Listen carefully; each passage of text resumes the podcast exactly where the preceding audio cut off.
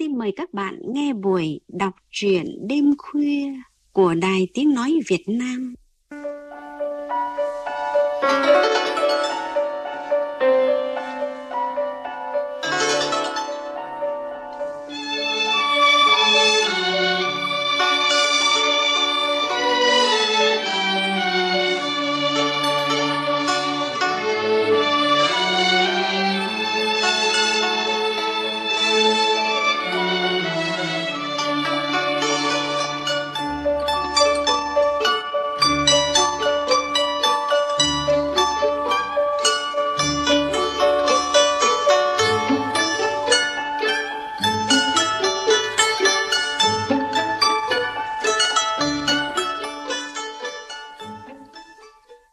Thưa các bạn, Alexei Tolstoy sinh ngày 10 tháng 1 năm 1883 là một nhà văn Liên Xô nổi tiếng giai đoạn trước và trong Thế chiến thứ hai.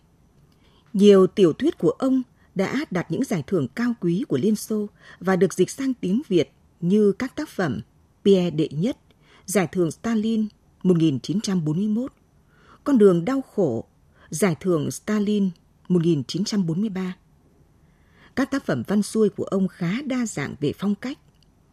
Tiểu thuyết Tia chiếu khủng khiếp của kỹ sư Garin của Tolstoy được coi là tác phẩm mở đầu cho thể loại truyện khoa học viễn tưởng Xô Viết, cũng đã được dịch sang tiếng Việt từ những năm 80 của thế kỷ trước. Nhiều thế hệ độc giả thiếu nhi Việt Nam đã say mê tiểu thuyết Chiếc chìa khóa vàng hay chuyện ly kỳ của Buratino, một cuốn sách từng được tái bản nhiều lần.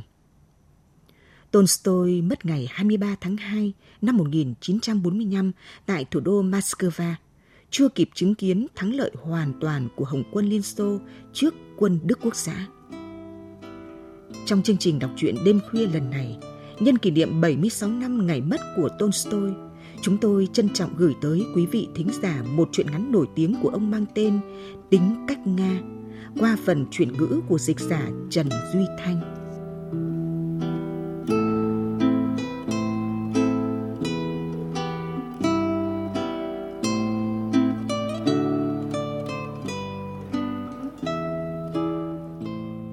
Anh nhảy từ trên tháp pháo xe tăng xuống, tháo chiếc mũ công tác khỏi mái tóc quăn đẫm mồ hôi, lấy vạt áo rách, lau bộ mặt nhem nhuốc và thế nào cũng mỉm cười, khoan khoái. Trong chiến tranh, con người luôn gần kề cái chết, người ta trở nên tốt đẹp hơn. Những điều nhỏ nhặt vặt vãnh đều bong tuột đi như những lớp da bị rộp lên sau khi tắm nắng và con người chỉ còn lại cái phần hạt nhân cốt lõi. Lẽ cố nhiên, ở người này, cái hạt nhân ấy rắn chắc hơn và ở người kia mềm nhược hơn. Nhưng ngay cả những người hạt nhân có khuyết tật cũng đều cố vươn lên và ai cũng muốn trở thành những người tốt và đáng tin cậy. Anh bạn mà tôi quen, Ego Dremov, thì ngay trước chiến tranh đã là người biết xử sự nghiêm túc, hết lòng kính yêu bà mẹ Maria Polikarpovna và người cha của anh, ông Ego Egorovich Cha tôi là một người đúng mực và trước hết ông là một người biết tự trọng. Con ạ, à, ông nói, rồi con sẽ nhìn thấy nhiều điều trong cuộc đời, rồi con sẽ đi ra cả nước ngoài nữa. Nhưng con hãy tự hào vì được là người Nga. Cô bạn gái của anh cũng là người cùng làng trên bờ sông Volga. Ở chỗ chúng tôi người ta thường nói chuyện rất nhiều về người yêu, về vợ con, đặc biệt là những phút im súng ngoài mặt trận lúc trời lạnh giá và ngồi dưới hầm ăn bữa tối bên ngọn đèn dầu, bên bếp củi cháy lách tách. Lúc ấy thôi thì đủ chuyện, ai cũng giỏng tay lên mà nghe. Chẳng hạn tình yêu là gì? Một người lên tiếng, tình yêu nảy nở từ sự kính trọng. Người thứ hai bác lại, không phải thế.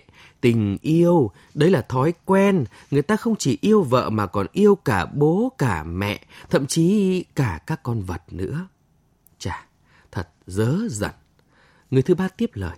Tình yêu, đấy là khi cậu cảm thấy trong mình sôi sục, là khi con người chánh choáng hơi men và khi mọi người cứ triết lý như thế hàng giờ, cho mãi tới khi đồng chí chuẩn úy với cái giọng nói gần như ra lệnh phải can thiệp mà cũng chẳng thể xác định được thực chất của vấn đề.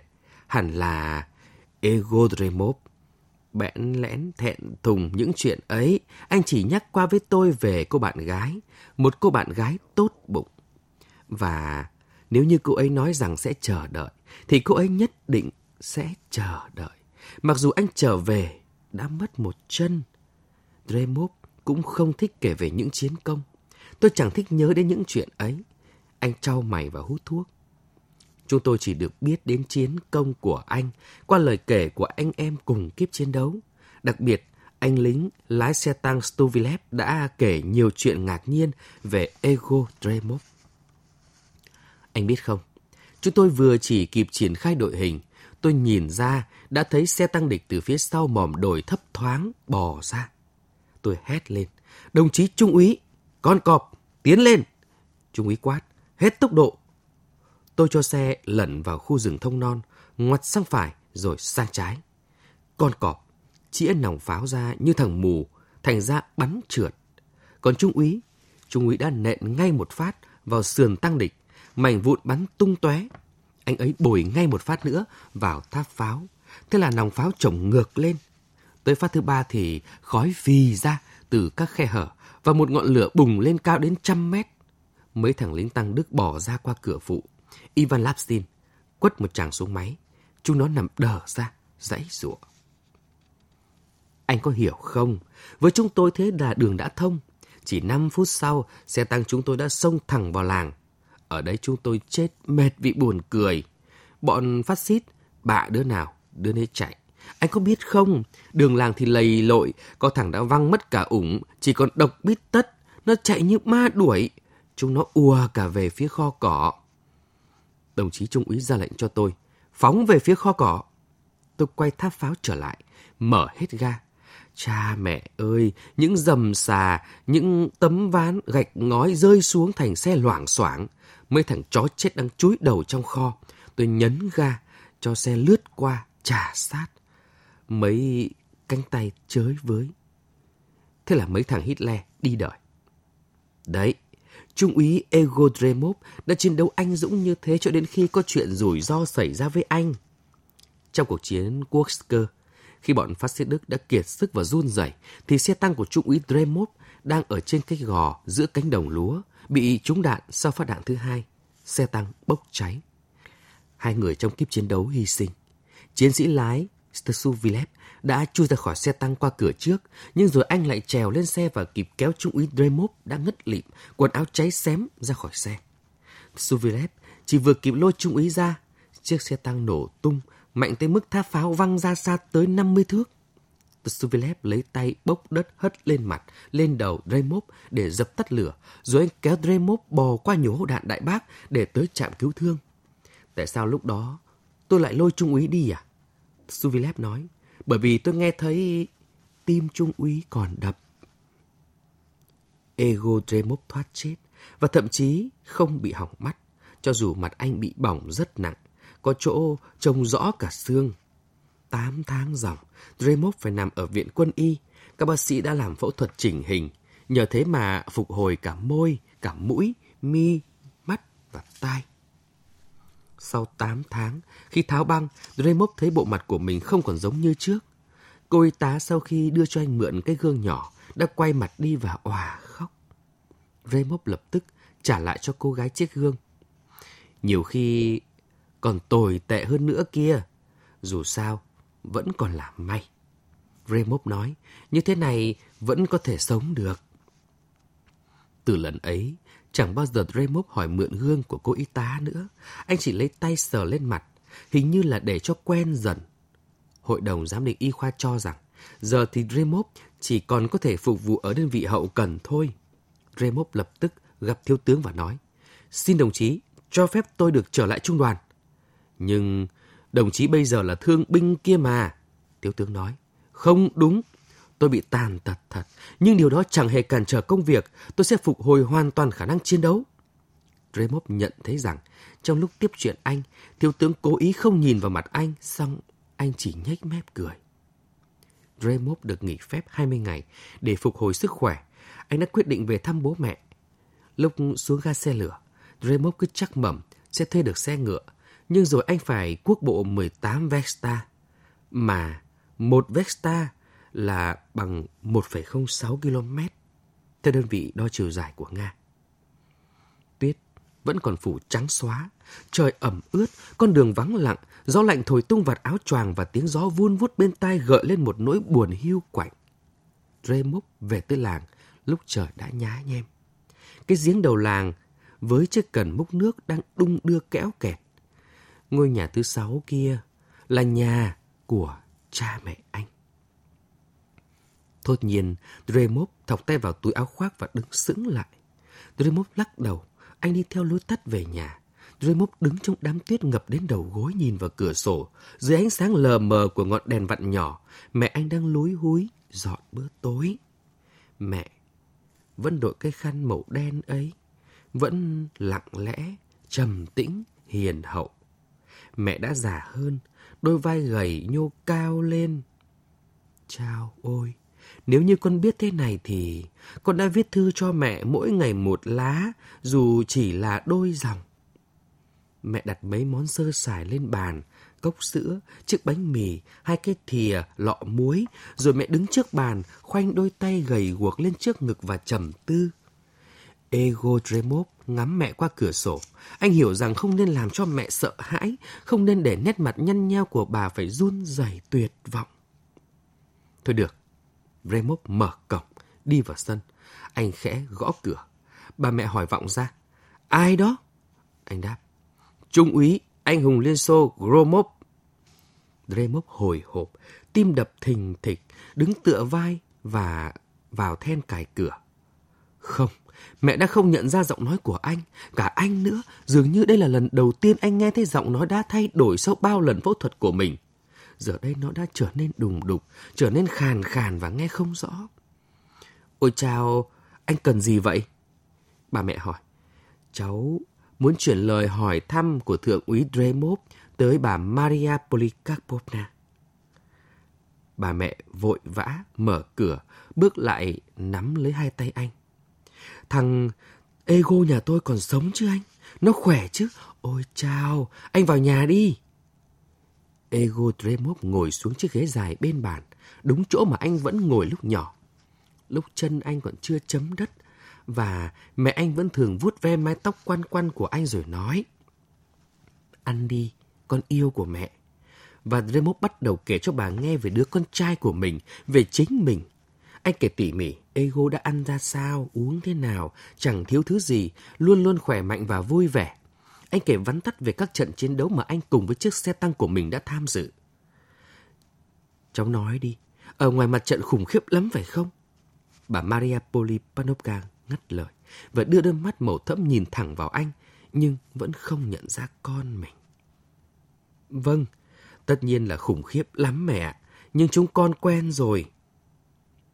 Cha anh đã về. Ông Ego, Egorovic, mấy năm qua cũng đã yếu đi nhiều. Dâu cảm ông đã bạc phơ. Đưa mắt nhìn khách, ông dậm chân trong đôi ủng rách ở bậc cửa, thong thả cởi khăn và áo ấm, rồi bước lại bên bàn, chìa tay cho khách.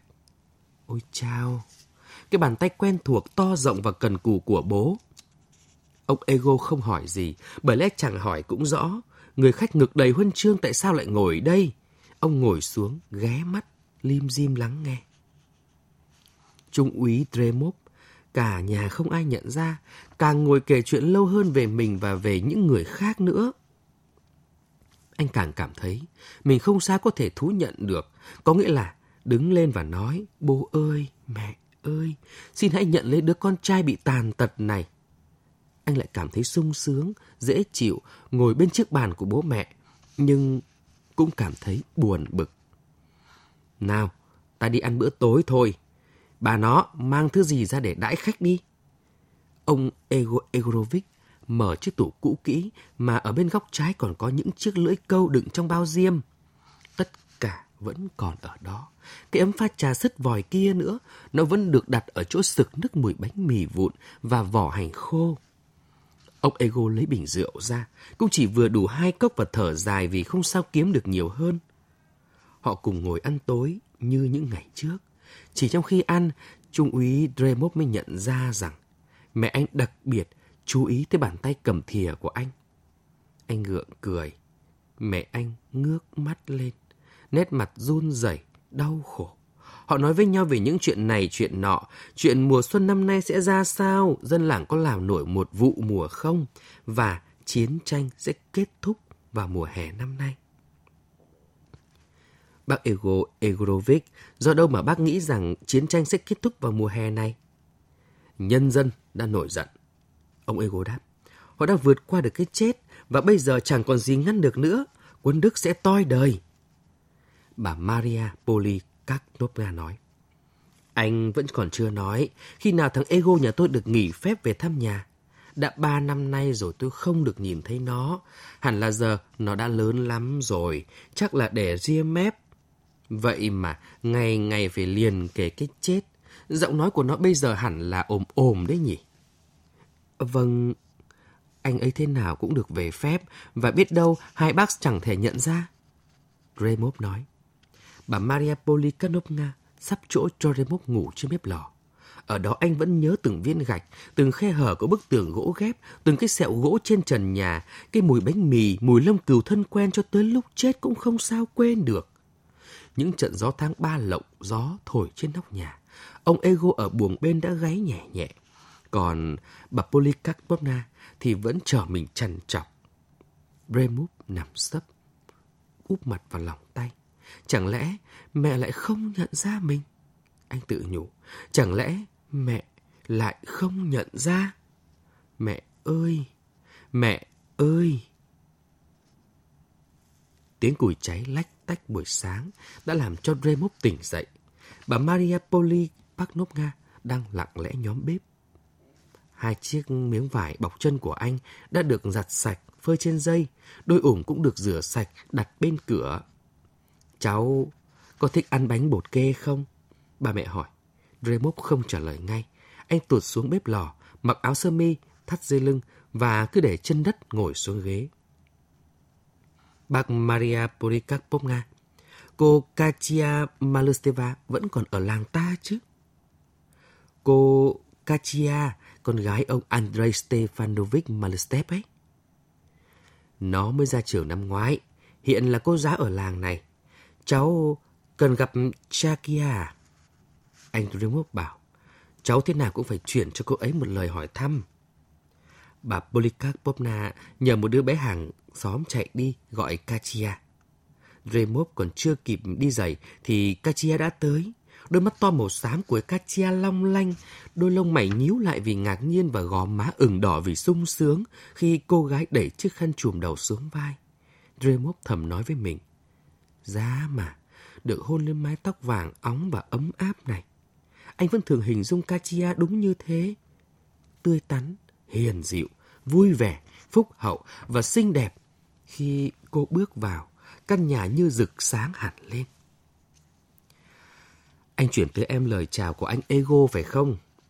Ego đứng xoay lưng lại về phía ánh sáng và chỉ gật đầu bởi anh không nói được nên lời. Đêm ngày em vẫn mong đợi anh ấy. Xin anh nói dùm với anh Ego như vậy. Katia bước lại gần. Cô đưa mắt nhìn anh và thót ngực lại vì sợ hãi. Ngay lúc ấy, Remov đã quyết định thế nào ngày hôm nay anh cũng sẽ ra đi. Bà Maria Polikarpovna đã nướng xong những chiếc bánh bột kê trộn sữa đặc và anh lại kể về Trung úy Dremov. Nhưng lần này anh kể về những chiến công của Trung úy.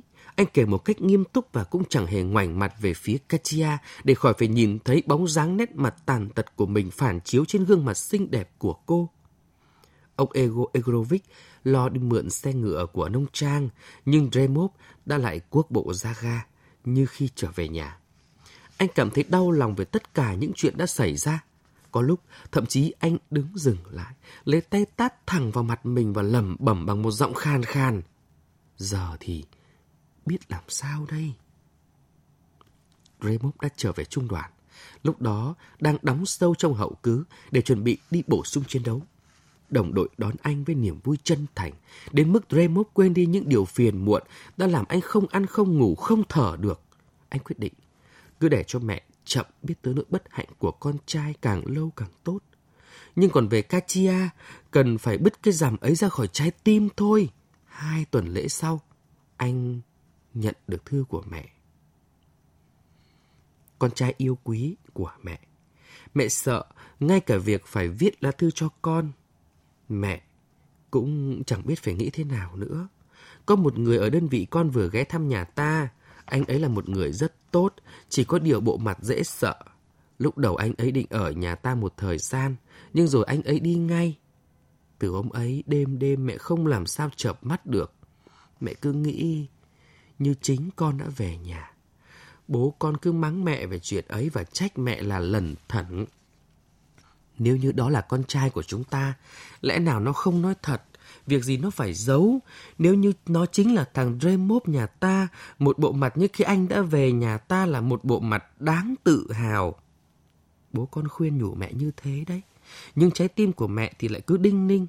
Con đấy, chính con đã về thăm nhà. Anh ta đã nằm ngủ trên bếp lò. Mẹ đã mang cái áo choàng của anh ấy ra sân, trải sạch. Mẹ đã úp mặt vào áo và òa lên khóc. Đúng là con đây rồi. Đúng là con, đây chính là áo của con. Ego, con hãy viết thư cho mẹ đi. Lạy Chúa, kẻo không thì mẹ phát điên lên mất, đầu đuôi mọi sự việc là như thế nào? Chẳng lẽ mẹ đã lẩn thẩn thật rồi sao? Ego Dremov đưa lá thư cho tôi. Ivan Sudarev. Anh vừa kể lại tất cả mọi chuyện, vừa lấy tay lau nước mắt. Tôi bảo anh ta, mình đã nói rồi mà, cái tính cách của cậu nó kỳ quái lắm, thật là ngốc ngốc hết sức. Cậu phải viết thư ngay về cho mẹ và xin lỗi mẹ, kẻo không mẹ cậu sẽ phát điên lên. Mẹ cậu cần chi tới vẻ ngoài của cậu chứ. Bây giờ cậu như thế này, thì mẹ cậu còn yêu cậu hơn trước kia cơ mà. Ngay hôm đó, Remov đã viết một lá thư. Bố mẹ, kính yêu. Xin tha lỗi cho con về cái tội ngu xuẩn ấy. Chính là con, con trai của bố mẹ, đã về nhà hôm ấy. Cả bốn trang giấy đặt những chữ nhỏ li ti và anh còn có thể viết được hai chục trang nữa kia. Ít lâu sau, một hôm, tôi cùng Ego đang đứng ở trường bắn thì có một chiến sĩ chạy tới. Báo cáo đồng chí đại úy, có người hỏi đồng chí. Và mặc dù đồng chí chiến sĩ đứng nghiêm báo cáo đúng như điều lệnh, nhưng vẻ mặt của anh là vẻ mặt của một người sắp được đánh chén. Chúng tôi đi về thị trấn. Đến ngôi nhà mà tôi và Dremov đang ở. Tôi thấy Dremov có vẻ luống cuống, cứ đặng hắng luôn. Tôi nghĩ thầm, lính xe tăng, lính xe tăng gì mà dễ xúc động thế? Hai chúng tôi bước vào nhà. Dremov đi trước và tôi nghe thấy Mẹ ơi, con đây. Một bà lão bé nhỏ ngã vào ngực anh. Tôi liếc nhìn, hóa ra ở đây còn có một thiếu nữ nữa. Nói thực lòng, có thể còn có những thiếu nữ đẹp ở các vùng khác nữa. Nhưng riêng tôi, tôi chưa bao giờ nhìn thấy một cô gái đẹp như thế. Remo buông mẹ ra, bước lại gần cô gái ấy, và tôi lại nhớ đến cái vẻ ngoài của một chiến thần. Katia, cô tới đây làm gì? Cô hứa sẽ đợi chờ một người khác, chứ đâu phải một người như thế này. Dù đã ra ngoài, tôi vẫn nghe tiếng cô gái Katia xinh đẹp trả lời rằng Ego, em sẽ sống với anh trọn đời, em sẽ yêu anh trung thủy, em rất yêu anh, đừng gạt bỏ em.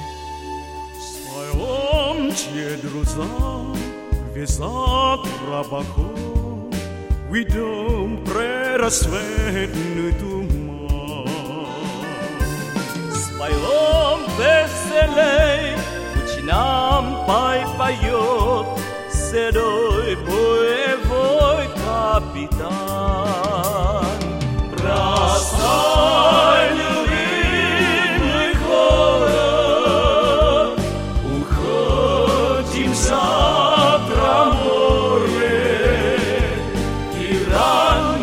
порой мне завтра мой знакомый платок любовь.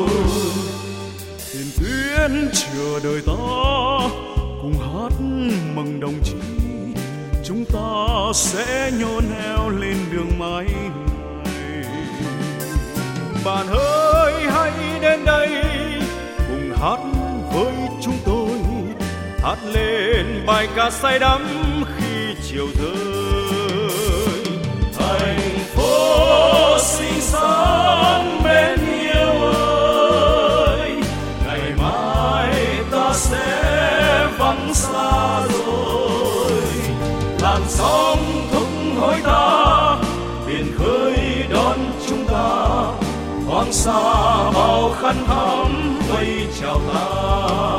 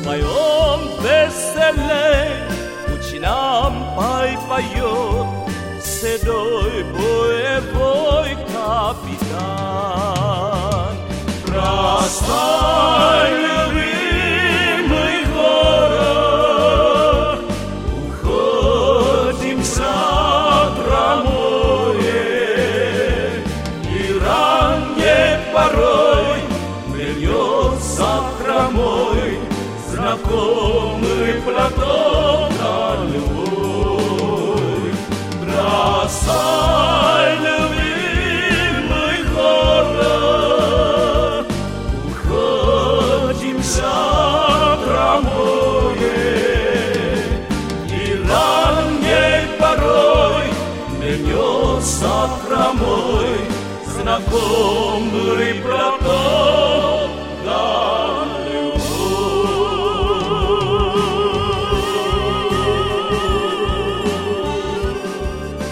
Giọng đọc Sơn Tùng vừa chuyển tới các bạn truyện ngắn Tính cách Nga của nhà văn Liên Xô Alexei Tolstoy. Sau đây mời quý vị cùng nghe lời bình của nhà thơ Hồng Thanh Quang, người đã có nhiều năm tháng học tập và công tác tại Nga về truyện ngắn này. Thưa các bạn, truyện ngắn Tính cách Nga là một tác phẩm với dung lượng vừa phải. Trong nguyên bản tiếng Nga chỉ có hơn 2.200 chữ. Tuy nhiên, chính trong tác phẩm không lớn này, Alexei Tolstoy đã làm nổi bật những nét chính yếu trong tính cách của dân tộc Nga thông qua câu chuyện không quá nhiều tình tiết. Thực sự, con người ta chỉ bộc lộ đúng bản chất của mình trong những tình huống éo le, đau đớn nhất. Và những con người trong chuyện ngắn tính cách Nga cũng đã hành xử đúng với mình nhất, xứng đáng với đạo lý và tình nghĩa nhất khi phải đối mặt với hiện thực đầy mất mát và bi thảm. Tác phẩm kể về người lính xe tăng Ego Dremov. Anh vốn là một thanh niên đẹp trai, tuấn tú, rất yêu thương cha mẹ mình anh cũng có cô người yêu Katia xinh đẹp ở làng mà anh coi như báu vật. Trên chiến trường, anh lập được nhiều chiến công, nhưng vốn là người khiêm nhường nên không hay kể lể về thành tích của mình. Trong một trận đánh, xe tăng bị bắn cháy và Dremov đã bị thương nặng. Anh phải trải qua nhiều ca phẫu thuật mới thoát được cái chết mười mươi. Rốt cục, gương mặt anh bị biến dạng, có nguy cơ bị loại ngũ. Tuy nhiên, anh vẫn kiên quyết đề nghị cấp trên cho anh trở lại trung đoàn cũ cấp trên cho anh nghỉ phép 20 ngày về thăm nhà trước khi trở lại chiến trường. Về quê cũ, không muốn làm cha mẹ phải đau đớn vì khuôn mặt đã biến dạng của mình. Dremov xưng là bạn của con trai họ. Anh đã được gia đình tiếp đón rất tình cảm. Sáng hôm sau, Katia cũng tới thăm anh và hỏi chuyện về người yêu của mình. Dremov đã kể về các chiến tích của người lính và quyết định sẽ vĩnh viễn ra khỏi cuộc đời Katia để không làm cô đau đớn. Trở lại chiến trường, Dremov đã nhận được thư của người mẹ. Bằng sự linh cảm của hiền mẫu, bà muốn hỏi anh, có phải đó chính là anh đã trở về thăm nhà hay không? Vì bà luôn có cảm giác anh thực sự là con trai bà. Bà nói rằng bà tự hào về con trai mình và muốn gặp lại anh để biết sự thật. Rồi Dremov có cơ hội gặp lại mẹ, gặp lại người yêu. Katia nói rằng cô chỉ muốn suốt đời sống với anh thôi, dù gương mặt anh bây giờ không như xưa nữa. Đó là nét tính cách Nga mà Alexei Tolstoy muốn nói tới. Sự nhân ái thủy chung không gì có thể thay đổi, càng trong bi thương càng người sáng và bền vững.